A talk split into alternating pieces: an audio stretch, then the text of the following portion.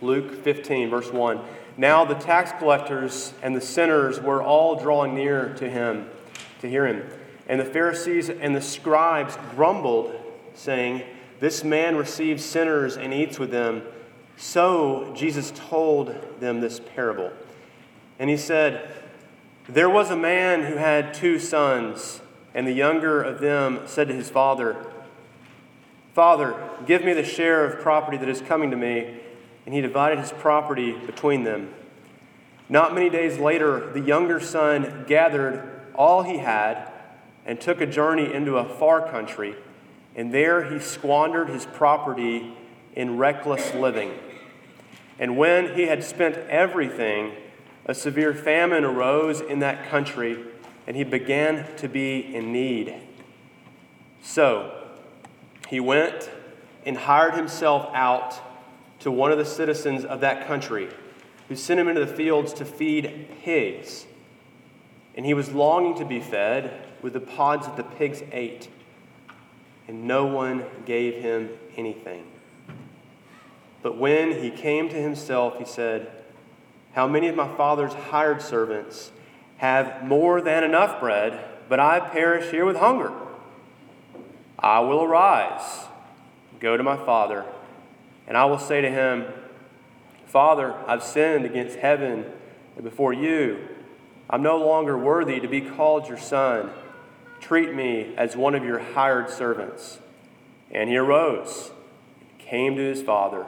But while he was still a long way off, his father saw him and felt compassion and ran and embraced him and kissed him. And the son said to him, Father, I've sinned against heaven and before you. I'm no longer worthy to be called your son. But the father said to his servants, Bring quickly the best robe, put it on him, put a ring on his hand, shoes on his feet, and bring the fattened calf and kill it, and let us eat and celebrate. For this son was dead and is alive again. He was lost and is found. And they began to celebrate. Now his older son was in the field, and as he came and drew near to the house, he heard music and dancing. And he called one of, his, one of the servants and, and asked what these things meant. The servant said to him, Your brother has come, and your father has killed the fattened calf, because he has received him back safe and sound. But he was angry and refused to go in. His father came out and entreated him.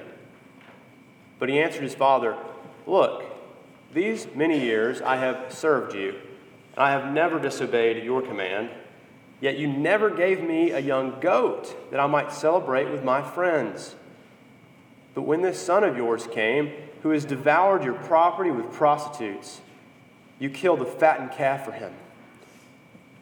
And he said to him, Son, you are always with me, and all that is mine is yours. It was fitting to celebrate and be glad, for this brother, your brother, was dead and is alive. He was lost and is found. Amen. Grass withers, the flowers fade, but the word of our God stands forever. May He add His blessings to it this morning. Give us His Spirit and write His eternal truths upon our hearts. You may be seated. What is your identity? What are you? We all long to classify ourselves, classify things about our world. Some of us have longed to be married and are now married. Some of us still long to be married and we identify ourselves as single. Some of us are dating and we want to define that relationship. What are we? We want clear identity. So, one of the appealing things about working at OU is to have great sports, and sports actually lead us to identity. I'm wearing an OU tie underneath here. I feel part of that. When the team wins, we win. When the team loses, we lose. That's appealing. You can sit down every Saturday and watch two to three hours of a ball game or less, just watch the Sports Center highlights, and you could have a clear winner and loser. Clarity about identity. And that's, that's the great thing about sports, but that's also the infuriating thing about sports. I'll never forget one time when I was, uh, I'd, I'd had Thanksgiving dinner with my family. I was sitting around the television, you know, in that post Thanksgiving turkey coma, and Jerome Bettis, the bus, was playing for the Steelers.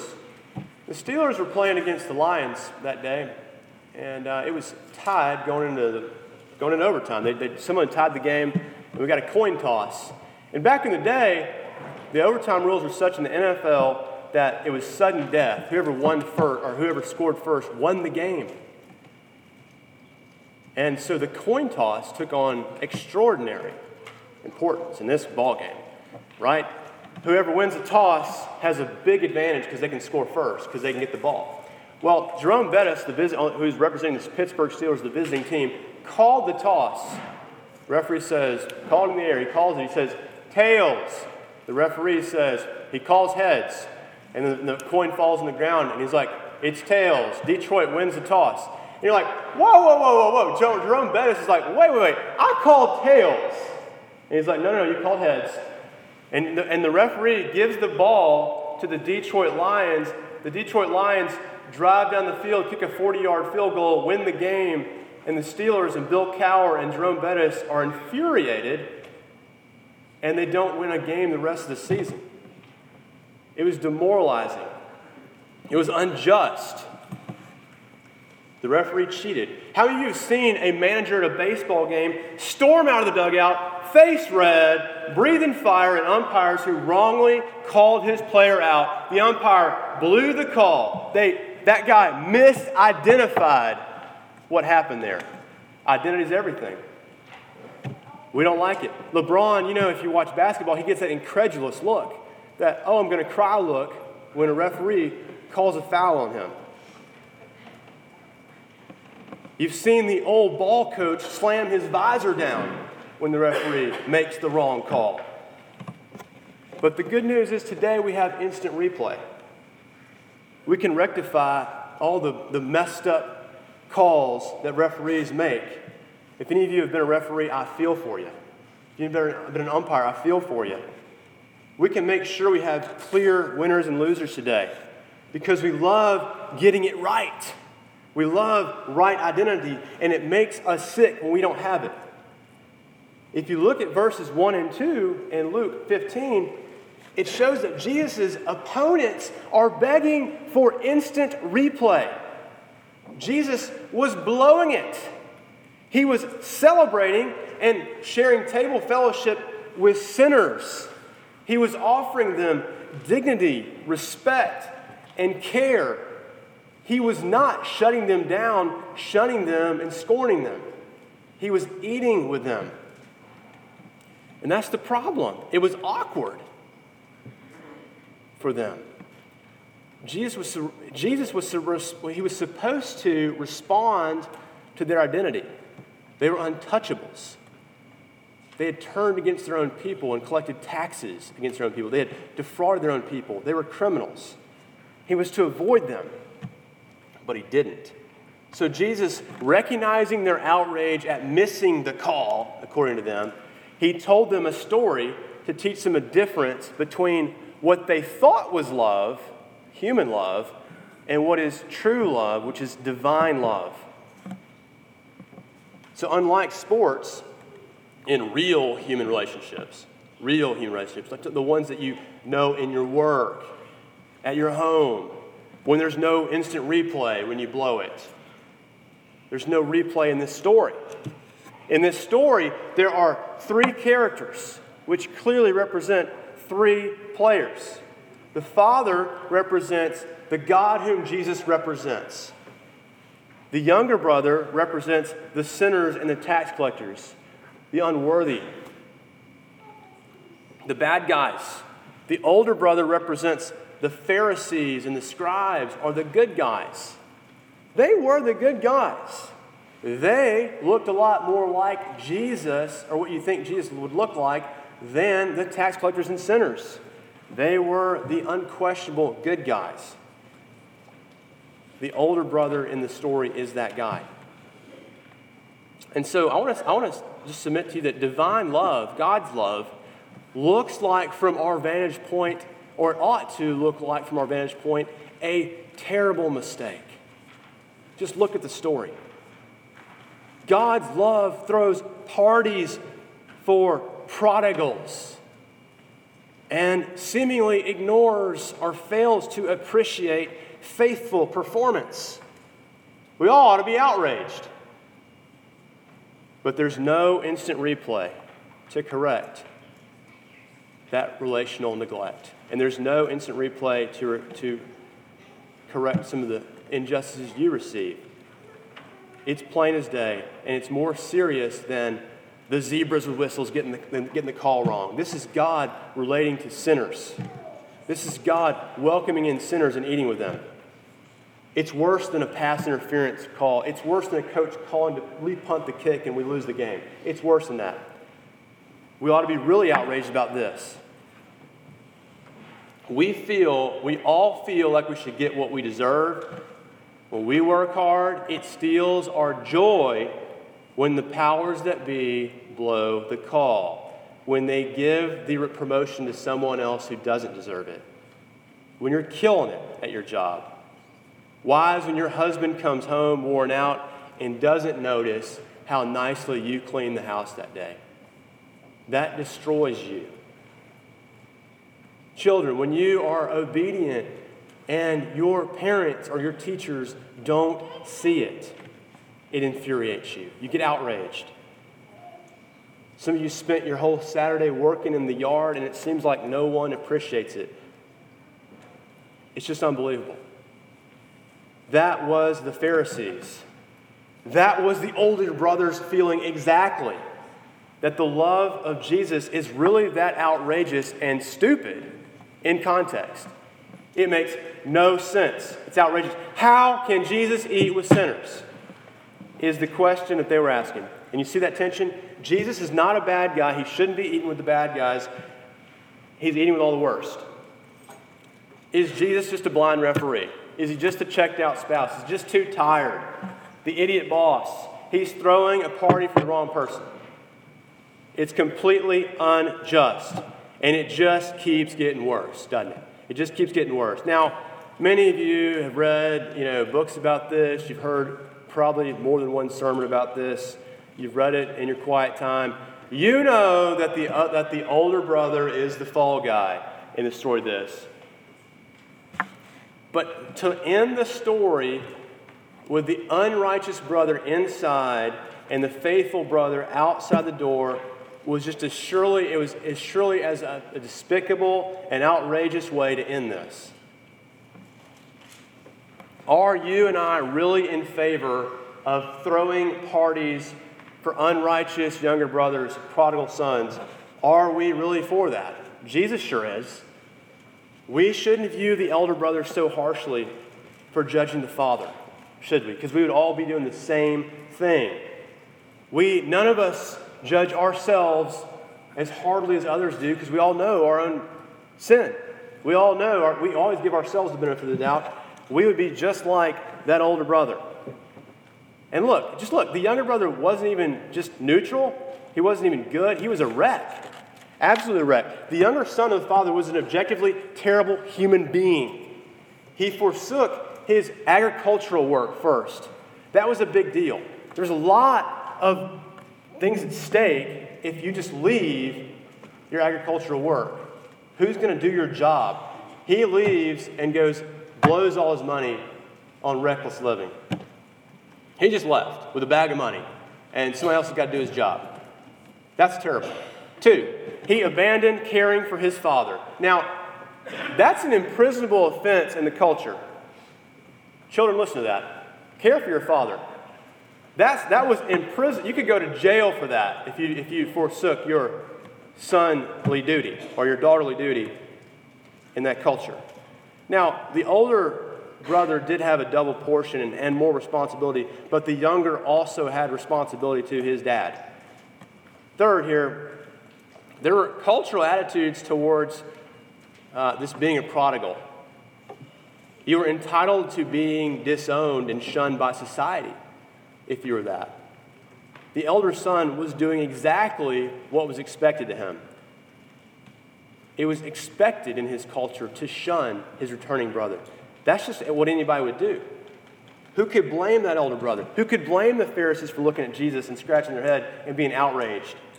They lived not in a culture of grace, but a culture of performance. Perhaps the worst part of this is that, and what's even more provocative to everyone there, is that the younger brother just wasn't coming back irresponsible. He, he gave up his job, ran off, squandered all the money, or shameful. But he was also ceremonially unclean when he came home. That was a huge deal. According to the Bible, he was cursed. What he was doing, he was taking uh, care of pigs. And you simply couldn't do that. That was treated with disdain by the Greco Roman world, and Jews were prohibited from doing so because that would be ceremonially unclean in the Old Testament. Pigs were neither to be eaten nor touched, they're cursed. And so, can you pick up on the analogy between those who fed pigs and the tax collectors and sinners that Jesus was, was, was throwing parties for. The pods were, were known, the pods in the, in the verses we read are known fodder for animals, and, and it's food of desperation for humans. It's sick that he was going after that food. He was longing to be fed with the food that the pigs ate. And the father, it's just worse. The father was welcoming home not just a shamed person, not just a, an irresponsible person, but a ceremonially unclean and cursed person, a son, and he welcomes him home and he threw a lavish party for him. Are we really in favor of that? Are we really in favor of that? We all need to be honest about the answer. Do you support Jesus' works? Do you support the Father's works in throwing parties for such people? Don't forget, I mean, if you can't identify the elder brother yet, think about this guy. Think about his plight. He is upset because he has just come in from doing overtime in the fields, work that his brother isn't doing, to come home and, and hear a party going on without him. If anybody ought to be included in the party, it ought to have been the most faithful son, the number one guy, the big performer. It ought to be him. But there's a party going on while he's out working still. Okay? he was totally overlooked. You know, he had placed his identity in what people thought about what he was doing. And it crushed him that people were not respecting him and giving him deference and saying, hey, we want you to come into this party. No, they're ignoring him in the fields. Now, if you're in school, you know, the younger brother was like the kid struggling through the exams and the elder brother was not only passing the test, but he was that kid who got up in five minutes and turned in his paper really loud in front of everybody so that you could see that he's the fastest at doing it as well, the best at the test. How many people we have like that in here? I'm that guy. I was that guy. I wanted to be that guy if I wasn't that guy. I always wanted to be the fastest at taking the test so everyone would notice just how smart I was. You know?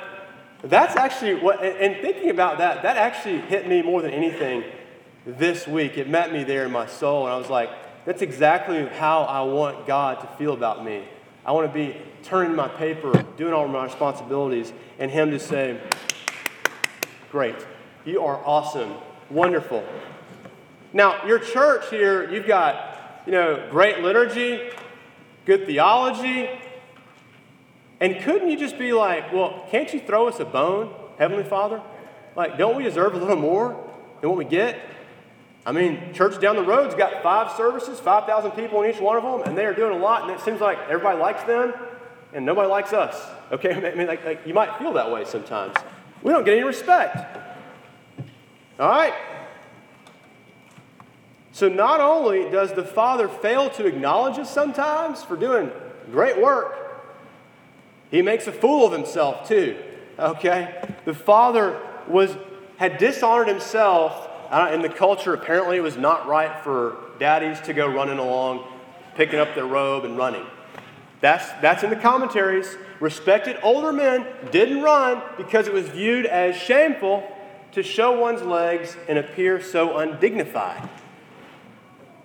That's why I'm wearing this robe. I don't want to show my legs. It'd be undignified. I'm contextualizing. You just didn't do that. And you certainly didn't put shoes on another man's feet. That was servant's work. He is being humbled beyond measure. The father shooing the son, running towards him, embracing him, kissing that prodigal son whose mouth had been on pig food, chewing pig slop, he kisses that mouth. His son was cursed in shame, and the father took that on. The father took all the derision on from the people around him, thinking, What a fool. His own son thinking that. Now, when I'm at church, sometimes I get bored. Surely no one's bored today. Uh, but when I'm, when, I'm, when I'm like in church, sometimes I get bored. Sometimes my children get bored during the middle of a sermon. And so my lap becomes like this revolving door. Sometimes Knox is jumping in my lap. Then it's Owen, then Grace, then Lily, one after another. Then Meredith. like, so like, people just, we don't know what to do, so we're just like jumping. You know, we want to move around, get up, you know, and so, so my kids jump in my lap. And, and, you know, like it's hard to pay attention to complex arguments. I get it. Um, you know, um, I, when they're in my lap, sometimes I'm like, I'm glad they're in my lap. That's nice, you know, because you don't get to snug with your kids enough, do you? Uh, but then, then sometimes they have like breakfast on their mouth, and that gets on my shirt, collar, and I got to dry clean that, and and the, the feet, their, their, their feet, the soles of their feet, the soles of their shoe, you know, they kind of stick their feet up on my pants, and it gets dirty, and then I got to dry clean that. I'm like, I'm seeing dollar signs, and I'm like, great. Um, so, so then I can like put your feet down, you know, wipe your mouth. I, I'm not the father in the parable. I'm just not that. I love my children, but, but I've got limits. Okay, I can't get dirty. You know, it, it, it bugs me.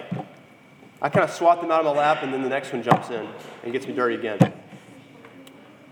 I'm not the father. But it's not so with the father with God's love. For me, to relate to my kids necessitates my own cleanliness and my own convenience.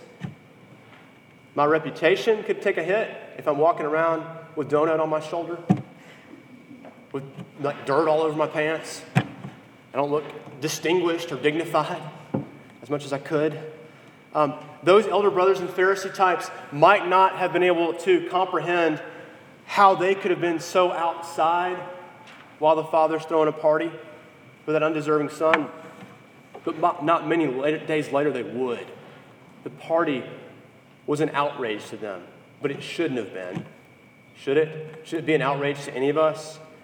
Because those Pharisees, those scribes, those elder brothers were about to see divine love. The cross is an outrage, is it not? It is the, the Son of God, the eternal one, the, the Father's Son, without sin, being shamed, beaten, naked, scorned, spit on, crucified, dead on a cross. That's what the cross is. For sinners like the younger brother, like the lost son who has shamed himself, been unworthy, has nothing to bring to the table, no performance. That's what, he, that's what the cross is. That's what we all are. And so for, for, they hadn't seen divine love yet, these elder brothers, these scribes and Pharisees, but they were about to. And so their identity was not righteous. Their identity was cursed because they had to have the Son die upon a cross for them. That's what they had to have. Without that, they had no relationship with God. They had, they had no peace with Him. They had no home with Him. Without the Son, who is without sin, dying upon a cross for them and imputing righteousness to them by faith.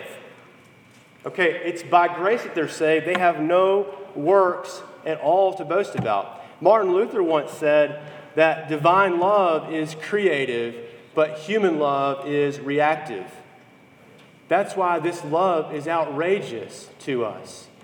God's love towards us sees nothing in us, and we don't get it.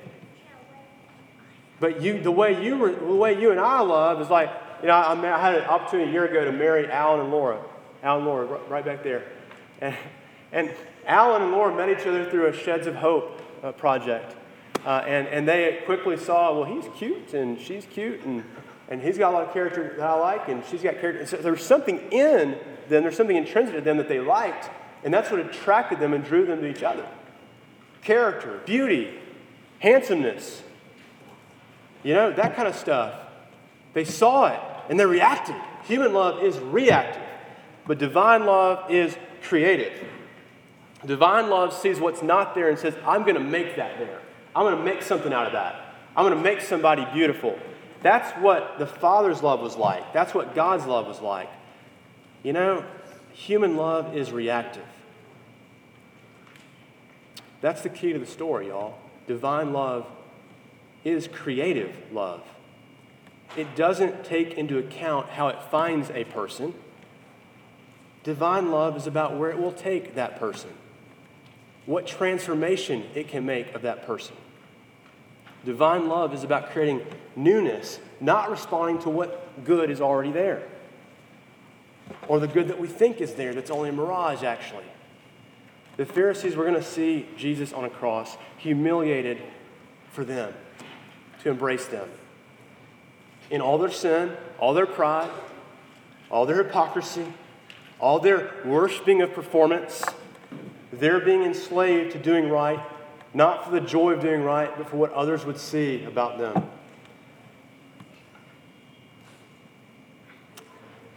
Look at the character of that good, deserving elder brother. He was critical, he was joyless, he was suspicious. He refused to celebrate with a redemptive story. He was utterly lost. There's some of us in here today that are just like that critical, suspicious, refusing to rejoice and have joy in other people's redemption. See that the younger, the younger brother was his he was off in a far country. The older brother was his heart was in a far country, right? And what really turned the tide there was when that for the younger brother was not, I would argue, not just how yucky the farther country was, but just how good home was.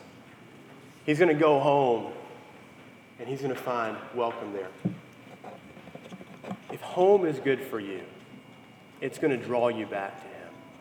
Not just your yucky circumstances, not just the yuckiness of you, but knowing that divine love is creative rather than reactive. The elder brother was so close, yet his heart was so far. Are we going to take that to our hearts, from our heads to our hearts today, this morning? Are we going to transition to that? Are we going to move from critical to joy? You say, that's outrageous. That's an outrageous party. But what's outrageous is forgiveness by grace. It's saving us from hell through an innocent and righteous Son crucified. It's more, today, are we going to move for more awareness of self and God? Um, you know, the Bible says that, Paul says in Romans 5, you know, almost nobody would die for a good man, but God demonstrates his love for us in that while we are yet sinners, he died for us. He died for us. That's what that's that's God. That's his love for us. If you were writing this story, if you were going to paint this story in response to the worship, I'm going to make everyone paint after this. There's, there's easels outside. If you're going to paint the story, how would you paint this story? How would you, how, what would the father's face look like? What would your face, what would, or what would, the, what would the prodigal son's face look like? Would it look like you? There's an old, old story about Rembrandt who actually painted this and it's in a, and it's in a museum somewhere. You can go look at it. It's like it's him and his girlfriend are, in, are, are the prodigals in the story. Do you see yourself as that kind of person that it's outrageous for Jesus to be with you? It's outrageous that he ought to give a party for you. It's outrageous that he ought to kiss you. It's outrageous.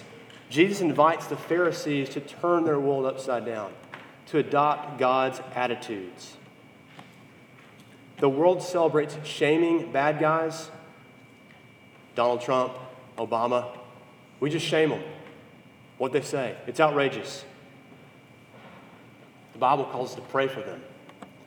Kingdom of God celebrates bad guys come home. We've got to stop shaming everybody and start showing divine love, which doesn't love according to reactive, what you've done, but loves about what might be. It's identity. It's identity. We have an identity we've never earned in our lives if we're in Christ. If our faith is in Him, we haven't earned it. It's by His creative love, His seeing our dirty face and cleaning us, His kissing our face. It's at the cross. Only there can you see that kind of love. Um, let me close with this. Um, y'all, are y'all Dave Ramsey people? Anybody? Dave Ramsey's big deal is he gets you out of debt, and so he makes you work really hard at getting out of debt. And then his greatest advertisement for his services is he'll show a couple who worked really hard. They've eaten rice and beans for two years. They've paid off all their debts. And then after they tell their story on video, they will do a debt-free scream. And so you get this couple, and they'll, they'll embrace each other, and they'll yell, "We're debt-free!" And it's, it, it's, a, it's an image. I did it just so you could, if you haven't seen it, it's memorable. You know, we're debt-free! And so, like, like they've worked hard for that. And it's like legitimately an emotional thing for them. They've been moved, right? They have a new identity. I was indebted, now I'm debt free. That, that, that, that's what, I'm sorry yell, okay? So, like, that, that, that's, that's, that's what this is yelling at them. Jesus is yelling at them. He's outraging them, saying, Look, this is you. You ought to feel that. And at the cross, you will. And that's what we're going to remember as we go to the table. Let's pray before we go there. Father, this story is so wonderful. We look at it, it's about two, two brothers, but it's really two identities. Lord, cause us to look in our hearts and see are we ones who are shaped by love by your love, or are we shaped by how we measure up to other people? How much we're appreciated, how much respect we get. Lord, call us to, to, to no longer be outraged when we see grace. Call us to start loving. Call us to stop living like employees and start living like sons, adopted sons of you. Lord, if there are those here who don't know you, Lord, I I pray that as they hear these words, as we see uh, and, and sense your gospel in the supper, that you would draw them to Jesus, to the cross. In Christ's name we pray. Amen.